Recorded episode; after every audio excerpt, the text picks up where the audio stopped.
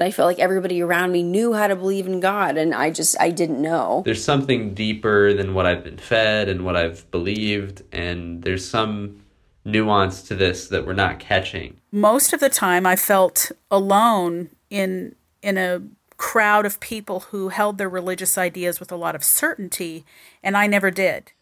Deconstruct to reduce something to its constituent parts in order to reinterpret it. This week, we're talking about deconstructing Christianity. We're talking about what deconstruction is, what it looks like, what it feels like, and we're going to hear from five different people who so bravely stepped up to share their deconstruction stories. This is deep, this is intimate, and you don't want to miss it. So here it comes. This is The Reckless Pursuit, a podcast crafted and created to dive deep into what it looks like to be a follower of Christ in a modern day world. We span topics across the board to seek out truth and to gain a deeper understanding of one another, to find common ground and answers to life's hardest questions. We all have a story and a struggle, a calling and a conviction. Together, let's take a hard look at ourselves and effort to view what others see so we can be the best reflection of Christ possible. I'm Cody. And I'm Elaine. Now, let's get reckless.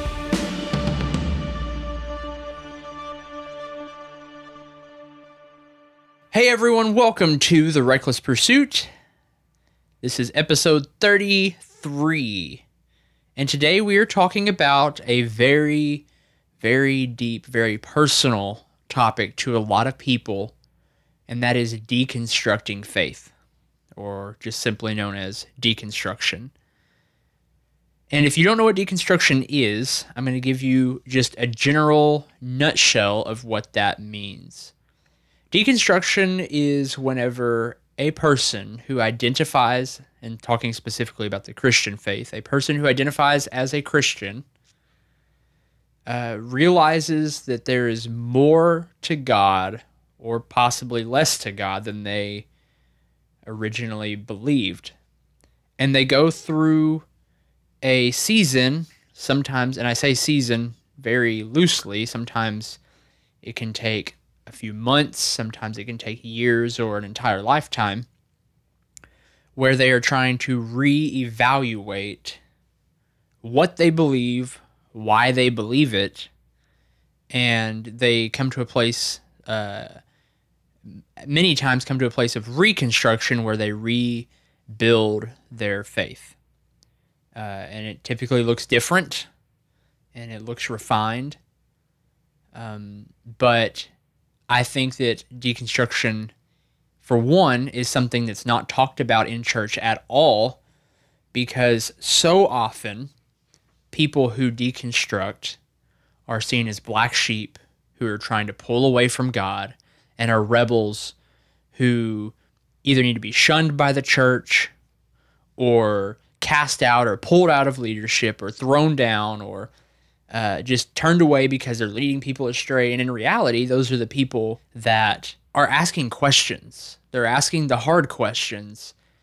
And I think sometimes people are scared to ask questions because in reality, I think a lot of times we all have questions we're just too afraid of being cast out or judged or shunned to ask them ourselves.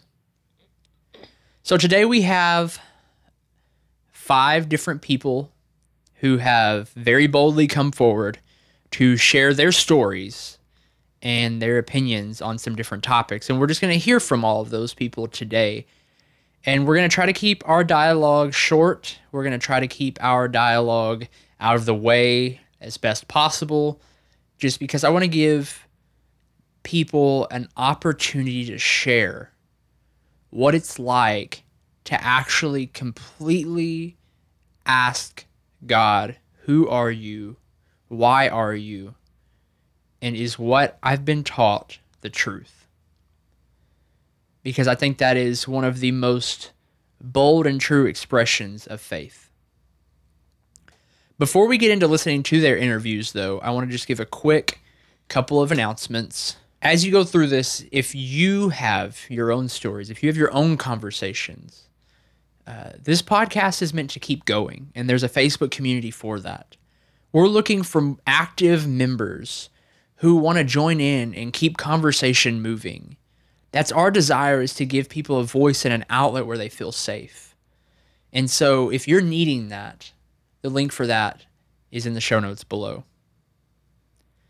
And real quick, uh, Elaine has some statistics about deconstruction and what leads to deconstruction often. Just for those of you who may not know what it is, just to have a bit more of a background of what we're talking about. So, according to sociologists, um, about 43, 44%, it kind of goes up and down a couple uh, percentages, but basically, about 40% of people go through a major faith transition at some point in their life. This isn't even necessarily Christianity, this is any faith, any religion. Um, like 40% is a big number of people going through this major life event. Um, however, those um, people who were raised in conservative structures, such as Southern Baptist, um, are among the least likely to experience a faith transition. But whenever people who are uh, raised in a conservative structure, whenever they do go through deconstruction, it's one of the most dramatic faith changes. Can we pause for just a second? I want to talk about that. So, I mean, we're talking about conservative Christianity. We're talking about more like because you have, and this is a term you're probably going to hear a couple of times. You have more of the the more charismatic or mystical side uh, uh, of Christianity, which is more of the charismatic Pentecostal Assembly of God type churches, and then you have more of the conservative, um, you know, more of your Southern Baptist type. And I think it's interesting that Southern Baptist, or not just like, there's others, but it, conservative Christianity goes through less of a deconstruction, but when they do, it's more dramatic because if you think about it, a lot of those uh, teachings are more practical teachings. So there's less of the spirituality involved. Not saying they're not spiritual, but there's less of the spirituality involved in that and it's more practicalities. It's easier for the thinker, the mind, to get a hold of that. It's not as as deep as a uh, of a heart thing, and so like, uh, it's it's easier to kind of like to just kind of keep believing what you I've already believed. But when you do have that heart moment, that like something starts pulling at you and something needs to change, it's dramatic because there's an even bigger world you're opened up to. And so I, I just think that's an interesting well, and there's a thing. tendency for um, those who grew up in very conservative religious backgrounds, when they do have that faith transition, oftentimes they leave it behind completely and don't ever Right. come back to it. Yeah. Um, people of a more moderate theological background tend to make a transition from a mainline denomination to universalism or spiritualism or a different mainline Protestant denomination. Um, fear comes out of how high the fence is around your theological community. And so, the more rigid your faith structure, the more drastic the leap of faith required to start asking questions around your beliefs. Right. So basically, there's a three step process in deconstruction there's construction, which is your beliefs growing up of whatever faith, religion, whatever, um, and things that you um, have known to be true your entire life. Um, oftentimes, um, a big event happens, not always, but a lot of times a big event happens in your life that makes you start questioning things. You start seeing things firsthand, maybe in the church or um, religious leaders making huge mistakes that they're speaking against, whatever, even something just on a spiritual, personal level, um, is kind of what leads to deconstruction. And that just deconstruction is basically just questioning those beliefs that you had um, and just you have doubts and um, you just you begin to think like what if all the things that i knew growing up and in my lifetime aren't actually the things that are the truth? Like aren't like everything that i believed is that really the only things that are out there or the things that i've grown to know are they even true at all? And then reconstruction is basically building around the first two steps in either walking away completely from whatever you had learned or reconstructing what you had believed into a different belief system. Basically, the reconstruction is a balance of construction of what you originally knew and deconstruction and forming your own beliefs. And that can go back to the very beginning of your construction of what you always knew, somewhat um, in between. yeah, in between, or just completely walking away and going to something else. And so maybe this has just never happened to you. Maybe you're one of the uh, 57% of people who have never questioned their faith uh, in any degree or allowed their questions to change what they believe. What does this podcast have anything to do with you? There are people around you who have honest questions, who don't want the pre fed answer because they've got that their whole life. They don't want the church baked answer because it sounds robotic and just there's no life in it. They're looking for life giving, experience based truth. And they have realized that that's something that they have to seek out themselves. It can't be taught to them. It has to be it has to be uh, sought after and and just received. I know I personally have been through a couple times in my life where I have deconstructed uh, to some extent and reconstructed my beliefs. I think I'm in a season now where I'm I'm restructuring my beliefs, and I think that it's honestly a it's a cyclical thing. It never stops. It's it's always a back and forth because that's how we grow as individuals. And uh, talking from a completely Christian perspective, we serve a God that's big enough to encompass our questions and encompass our pursuit of Him. So, deconstruction is vulnerable and real. And I just want you to open your heart up to these people who bravely share their stories today as we go forth and listen. We're going to start off with a woman by the name of Heather. Here's her story.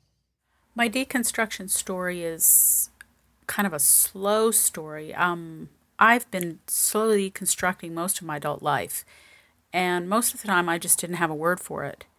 I was raised in a fundamentalist church, the Church of Christ, but I was fortunate in that my mom was not from that tradition, so she always encouraged us kids to question everything, question the dogmas that were being thrown at us, and that was a real blessing. And that questioning really has carried throughout my life. I left the Church of Christ, I moved into a more evangelical tradition, but even there, I never really drank the Kool Aid. And I've always been the kind of person that was looking for new ideas and tearing apart old ideas. And most of the time, I felt alone in, in a crowd of people who held their religious ideas with a lot of certainty, and I never did. So I don't see deconstruction as a phase in my life that I've recently entered or that I expect to ever leave. I don't think deconstruction is an event that we go through so that we can reconstruct in a new and better way. For me, deconstruction is just a word to describe the way that Jesus called us to live, which is being born again every day, not just being born again one time and then you're done with it, or taking up your cross daily which is a metaphor for death, right? Death of ideas, death of ways of life, death of beliefs. And that to me is a daily thing, not something that we just do once, we set it back down, and we're done. So deconstruction is like leaving a life of walking on solid ground and moving into a life of walking on water. And I think that there's tons and tons of metaphors in that Jesus gives us about this and, and telling us that this is what deconstruction is, that it's not an event, it's a, a way of life, um, a living in continuous uncertainty. So, in that sense, my deconstruction story is kind of a never ending story. I love what Heather was saying there at the end about how deconstruction is a lot like dying to yourself daily and just kind of um, demystifying what deconstruction is to so many people and using it in terms that we so often hear. I think it's just like a, a beautiful metaphor for realizing that even Jesus was constantly questioning the law of the land, questioning the whys and the ifs and the hows. The one thing that I really loved was um, how Heather said that deconstructing wasn't a phase or event in her life, but it's an ongoing process, and that goes back to you know dying to yourself daily. But Yeah, what I was just saying about being cyclical. yeah, but deconstructing daily, like it's a way of life. Like you are constantly questioning and forming new belief systems every single day. Yeah, and that's even on a, biological level. Yeah. You know, if you look at um, cognitive psychology, that's it's it's uh, they're learning scientifically what Learning that and is. unlearning, relearning. Right. Next, we're going to hear from April. My deconstruction story doesn't have any vivid moment in time. I've lost and found my faith many times over the years. I was raised by parents who were done with the hypocrisy of the church before I was born, but I was fortunate to have a mother who was very spiritual and very open minded. I only sought out organized religion because of the feelings of unworthiness that I had from well meaning Baptist and evangelical children. I was given my first Bible by a born again Christian after the death of a close friend when I was 19. And I suppose I was born again, but that faith wasn't really strong enough to hold up to some well written books by atheists and skeptics. I started to develop my own beliefs, but I still wasn't comfortable talking about them, and I still sought the acceptance from organized religion. So I went through the rite of Christian initiation in the Catholic Church because my husband is Catholic, and I didn't want my children to have that feeling of unworthiness. I enjoy the meditative quality of Mass, and I still enjoy that, but like most Catholics, I don't believe in everything they teach, and I have my own personal beliefs. And when the Catholic Church was all I had, I gained and lost my faith to varying degrees over the years. I didn't find a faith that could actually withstand intellectual questioning until I found A Course in Miracles at a very difficult point in my life. It's lessons that help you change the way you look at the world and how you perceive. The Course is essentially Christian mysticism, and I've studied all types of mysticism, and I find Eastern religions very in line with the Course and with mysticism. So my faith is not in the idea that I believe in the right ideas. My faith is in a way of being in the world that Christ was teaching. And I think that's often misunderstood and misinterpreted. Of Course in Miracles is not a theology, and I don't believe in it. It was just a tool to help me understand the teachings of Christ. And that has given me a faith that is sustainable. What I found very interesting about what April said was that she had lost and found her faith multiple times to varying degrees over her life. Right. And um, from the same article I was reading earlier, there was actually a quote from Science Mike, a fellow podcaster. Yeah, from the Liturgist podcast. Yeah. And um, he had actually said how he believes everyone should be an atheist at some point in their life. And whether like you agree or disagree with that, um, I think that kind of aligns with what she was saying is like there have been multiple times in her life where she knew or she thought she knew, she didn't know, like she was questioning, she had faith, she didn't have faith. Um, how she was saying how like she had been given a Bible by a born again Christian, but even then her faith wasn't strong then, and how that goes back to even what Heather was saying about deconstructing daily and like going through that cycle over and over again. Next, let's take a listen to Joshua's story.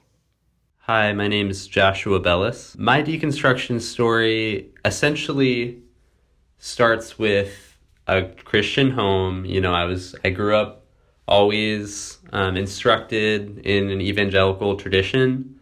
Um, was part of kind of a non-denominational Protestant church that um, you know was interesting and and young and hip.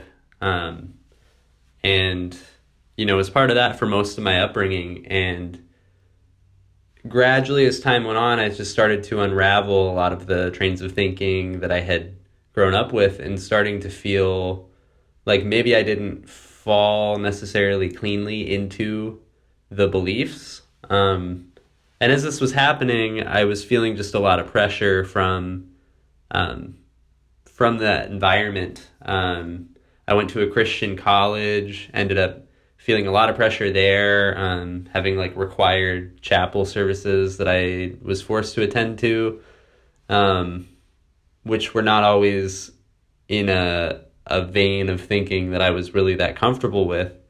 And as time went on, I just really started to feel um, the roots kind of like tear a little bit for me, and I started to just feel very alone. Um, and I didn't really know what to do with that, and I I mostly just didn't tell anybody.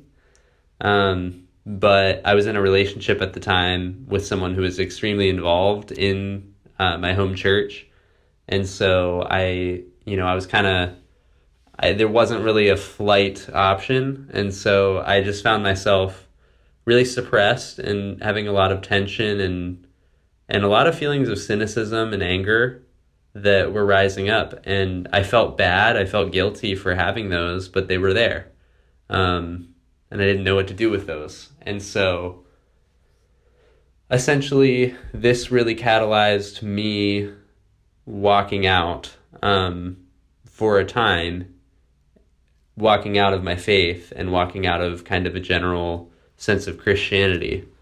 Um, essentially, what I what I just kind of was arriving at was that the the nature of God and the nature of love and the nature of all of those things must have a something there's something deeper than what I've been fed and what I've believed and there's some nuance to this that we're not catching or like you know there's just this feeling that we weren't we weren't getting it. Um and so I just I didn't want to settle.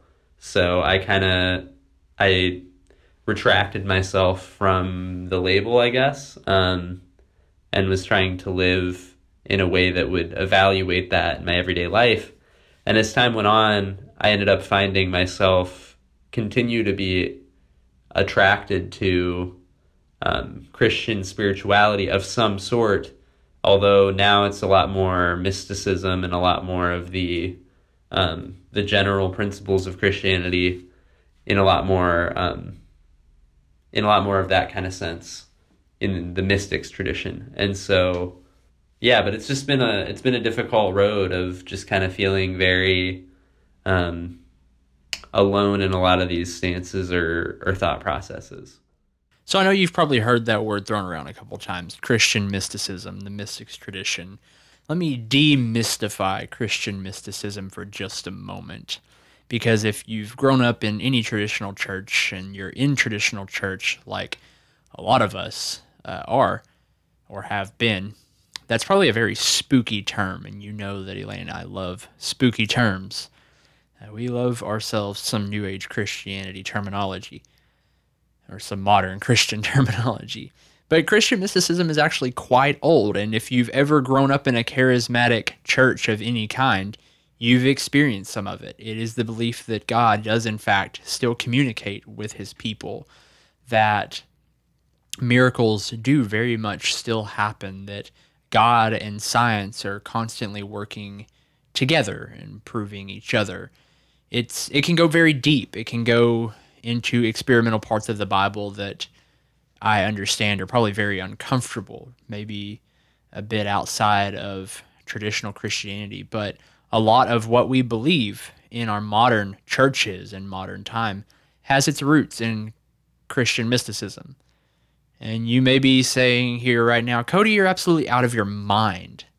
Like, if you're, especially if you're part of the 57 percenters, uh, you could be saying that I'm completely out of my mind and that this is just a bunch of hogwash and that uh, I'm trying to brainwash people. But let me just take a minute and point out to you that our good friend C.S. Lewis was a Christian mystic. He even wrote a book on miracles that you just read. I did. It was a great book, too uh, most Pentecostal churches are rooted in Christian mysticism. Most Assembly of God or any charismatic movement does have its roots in Christian mysticism. If you believe God can talk to you in dreams and visions, if you believe in healing, if you believe in miracles, signs, and wonders, if you like Bethel Church, uh, yeah, you have some some roots tied to Christian mysticism too. So before we go casting stones, let's just take a minute to remember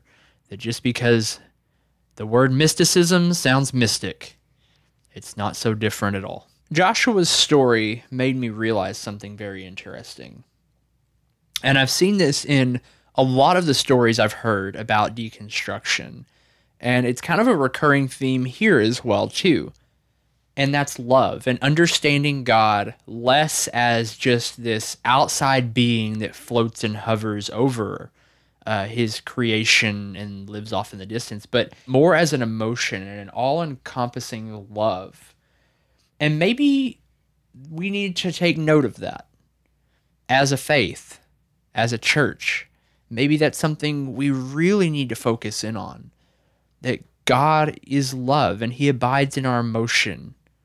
Uh, I've read some people's um, beliefs on Facebook talking about how there's just no such thing as Christianity uh, full of emotion. You have to get your emotions out of the way. And while I understand their heart behind the message, I just I just don't believe that at all. I think that God is wrapped up completely in our emotions because they're created by him. I think that our frustrations, our anger, our love, our joy, our happiness, our sorrow, all of those things show us a beautiful aspect of God. And I think that we need to bring our heart back to that center, get it out of left field, out of right field, and bring it back to the center of realizing that in every situation, and so much of deconstruction, or so many people who go into maybe what would be called reconstruction, seem to realize this is that in everything, there's an aspect of God to be found. And in everything, we have to look for Him in that, including our emotions and, and just that theme that God is love. We talk about it but do we really understand what it means when we say God is love? Something that um, I have noticed within listening to these few clips is that um, there's a lot of pressure Yeah. and anger and loneliness and doubt and fear from not of who not necessarily of who Jesus is or who God is or the relational love, but of the religious um, practices and the doc- doctrination of, you know, organized religion as a whole. That has like made people feel like they even have to deconstruct in the first place. Right. That's very true. With that, let's go ahead and listen to Sarah's deconstruction story. So my name is Sarah. I am 20, and I go to uh, the University of Texas in Austin. Um, and my my deconstruction story, I think, is a lot less of. I I think a lot of the deconstruction stories I hear are very like you become very indoctrinated into this particular faith, and then something happens, and you're like, oh, none of this is real, and um, yeah, and for me it was it was a lot more of I, I I grew up Catholic. I was never really encouraged to have a personal relationship with the Lord. It was just it was very focused on like ritual and um and and the Catholic faith and the history of the Catholic faith, and um yeah. So I I went to Catholic uh, elementary, middle school, and first two years of high school, and then after my um sophomore year, I moved to Doha, Qatar, in the Middle East, and um and the place that I was at, so I, I lived in a in a Muslim country in a in a high school where most people didn't talk about God and and so I just kind of didn't care. Um, I I still considered myself a Catholic, but I didn't go to mass.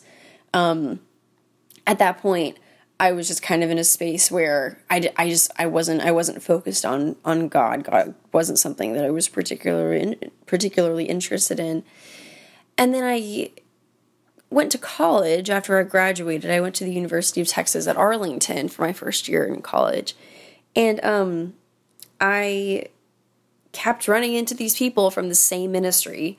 Um, and then I started attending the ministry, you know, the gatherings and the Bible studies. And I, I, I remember being in them and thinking, and this was before I, I had ever, I had ever admitted that I didn't really believe what I said that I believed. Um, but I would be in these Bible studies and I remember thinking like, wow, these people are so dumb and feeling horrible about saying that, but really believing that these people saying these ridiculous things that they just had no idea, you know, how crazy they sounded. Um and then at that point I was like, okay, I don't actually believe this and I kind of need to figure out what to do with that. So I like I read books. I read Blue Like Jazz and um, Finding God the Waves and all the typical deconstruction books, and um, and I kind of moved on from there. I um, and it was it was it was really hard. There was a lot of apathy and complacency at times, and then a lot of just anger and frustration and sadness that I felt like everybody around me knew how to believe in God, and I just I didn't know. Um, but the place that I decided to be at is kind of where I'm still at now, where I was like, you know, I I really have a desire to land at a place where I believe in the Lord and I have a relationship with with the living Jesus that I think is is alive and I and I I I think that Christianity is true. Um and so now there, there's a there's a song that I well it's from from a poem but it's a song that I love a lot. Um it's called Oh Love and there's a line in it that says I chase the rainbow through the rain and feel the promise is not vain. And that's kind of how I'm approaching Christianity now is I'm I'm chasing it, and I deeply hope that it's true.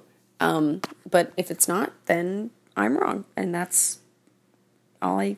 That's all I can say. I think it's very interesting how Sarah was talking about how she grew up in a church environment, went to a Catholic school, um, but actively didn't really have that relationship with God. And I think that's an interesting perspective because a lot of times just because you're in a certain culture doesn't mean that you agree with it.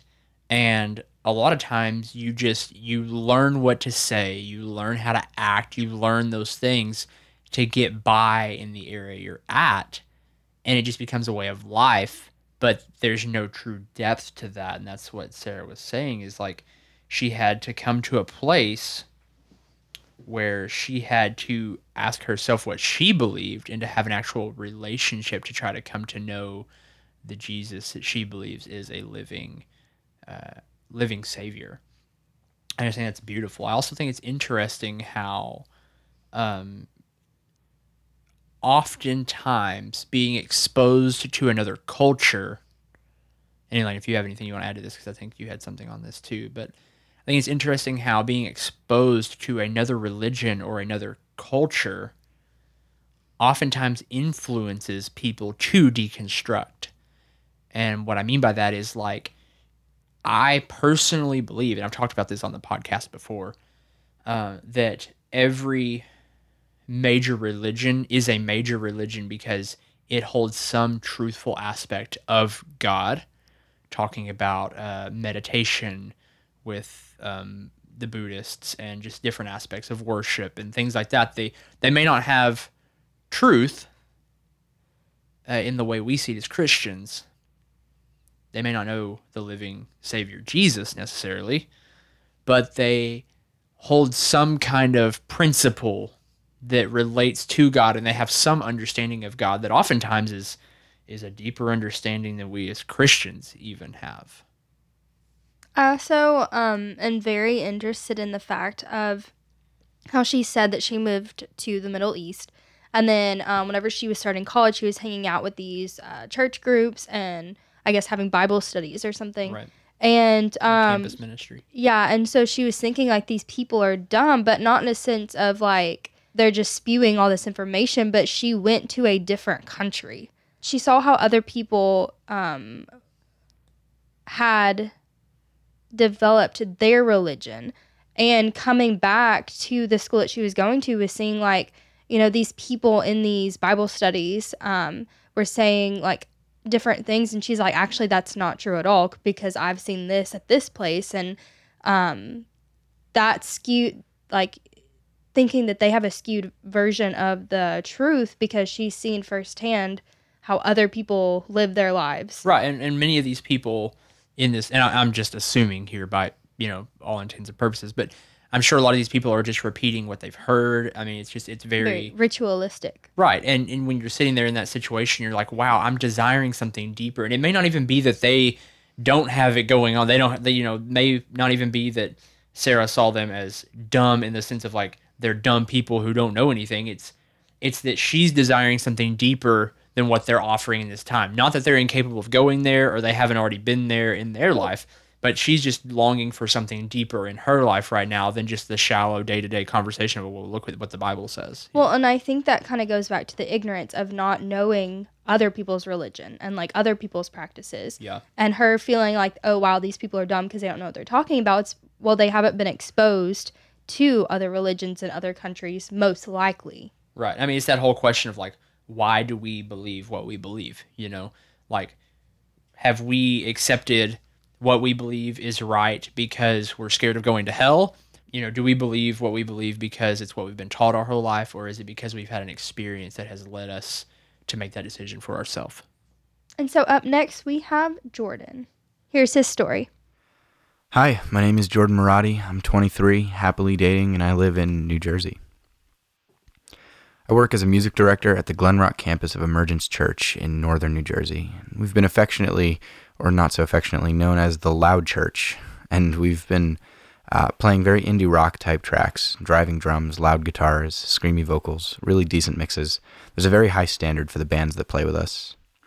I have a bachelor's degree in ministry leadership and counseling from Lee University in Tennessee, and an associate's degree in audio engineering from Full Sail in Florida. I worked in live sound for four years, and I fell in love with writing and engineering music in the studio environment. I started an indie rock band called The Dependence, and we have a record out now called The Great Iconoclast. It's a record that chronicles the last five years of my deconstruction and reconstruction of faith, learning to live with doubt, realizing the value and the humility of questioning the things we think we know, living in the tension and finding my own faith. I grew up in a charismatic environment, believing that God is exactly as we see him, and anyone who sees him differently is wrong. I remember often hearing testimonies of people saying, I was raised Catholic, but then I was saved. That really turns me off now, but then it made perfect sense to me. Doubt was pretty shunned, and questions were not very welcomed. This hurt a lot of people, but I always felt a sense of security within the little tribe of my church. For the longest time, I didn't feel the need to question, but that probably was because my faith wasn't very real to me yet. My parents were always very involved, and I subsequently began to feel at home there. Eventually, I did start questioning things, being exposed to the rest of the beliefs in the world and not disagreeing with their results. I fell really in love with apologetics, just like in general, not even explicitly Christian apologetics. And in late high school, I academically stripped everything from my faith away except for belief in a supremely divine, infinite creator. And even that I got to through pretty logical and philosophical questions. I didn't assume it was personal, I didn't assume it was uh, of the Christian scriptures. And I started doing textual studies of those and other religious texts, and I found my way eventually, after this is very abridged, but I found my way eventually to the person of Jesus by my own study. When I started acknowledging my doubts, I began to find truth that I could place my confidence in. My parents were glad to see me still trust Jesus, but to me, I'm fairly certain it was the first real time I had. Who knows those kind of mysteries? I'm not about to question them. I believed that doubt was sinful and shameful and something to be prayed away, and today I think that couldn't be further from the truth. My doubts are what allowed me to come to study the scripture. My doubts are what caused me to strip everything away from my faith, and Jesus was all that's left, and it made me much more like him. It increased my humility, my empathy, and my love for my enemies. Man, I've still got a long way to go, though. First and foremost, uh, as a musician myself and someone who is uh, trying to learn to mix well, um, I just want to say that Jordan's band, uh, The Dependence, sounds absolutely solid, and I look forward to diving into their lyrics and their the meaning behind their songs more. But definitely go check them out if you have a moment. They're on iTunes for sure because I looked them up right before we started recording this episode. I thought it was interesting about how Jordan said that doubt was shunned in his original uh, place of worship, in his original church. And I think it's very commonly, um, I think it's commonly that way, but I don't think churches even realize they do it. I just think it's so often we're obsessed with believing we have all the absolutes being that we as people want to be right. We desire to have knowledge and to be uh, right. I mean, if you think about it, it's it's really one of our original sins is wanting more knowledge, wanting to be right, wanting to kind of have it all together and have the answers. And I think coming to that place of realizing I have doubts and I don't have all the answers is is so vitally important to all of us in our walk. Because if we don't do that, I fear that we would get to the end of the road and realize that we never had a relationship to begin with and it was just all based on on works and it was all based on someone else's experiences. And who are we as Christians to live vicariously through the eyes of another? We're going to break this episode up into two different parts. This week was all about hearing stories and, and gaining an understanding and a new perspective of the 43%. Those of us who have questioned and have questions and are still trying to figure things out. On next week's episode, we're going to hear from the same voices that you heard from today. And they're going to answer a couple questions for us. They're going to answer what made them realize uh, that what they thought they believed may not be all there is to actually believe. And they're going to answer how God has changed to them now versus who he was to them then. Elaine and I are going to share a little bit of our experiences and some things that we've deconstructed and reconstructed on. And we're just going to be honest and open. And we're going to listen. And if anything you get from all of this, just let it be to listen and to be there. To not isolate and alienate those you love. And to remember that just because someone asks doesn't mean they're rebelling. It probably means they just want to know. They want to hear your heart. Not just what you've been taught to say, but what you actually want to say. As always, everyone, you can find us at therecklesspursuit.com. We have a weekly blog that comes out every Wednesday following uh, our Monday release episode. And it will be about deconstruction, of course, this week. Elaine so beautifully crafts those for us. Uh, of course, keep an open eye because part two is coming out next Monday. And we look forward to hearing from Heather, April, Joshua, Sarah, and Jordan again. If you have questions, if you have things you need to get off your chest or want to talk about, please go down there and click that button. It takes you to the Reckless community. It's our private Facebook group, and we're inviting you in. We want people to have a place to have a conversation and feel safe. I do want to give a shout out to the Liturgist podcast. Uh, we've referenced some of their statistics. They're definitely worth a listen, especially if you're in a season of your life where you have questions. Real quick, if you haven't done so, there's a little subscribe button on your page. And if you want to, you know, receive weekly updates of when these episodes come out, all you gotta do is tap on it or click it. It's a great way to stay up to date. We love you guys, and as always, be brave, be bold, and be reckless. We'll talk soon.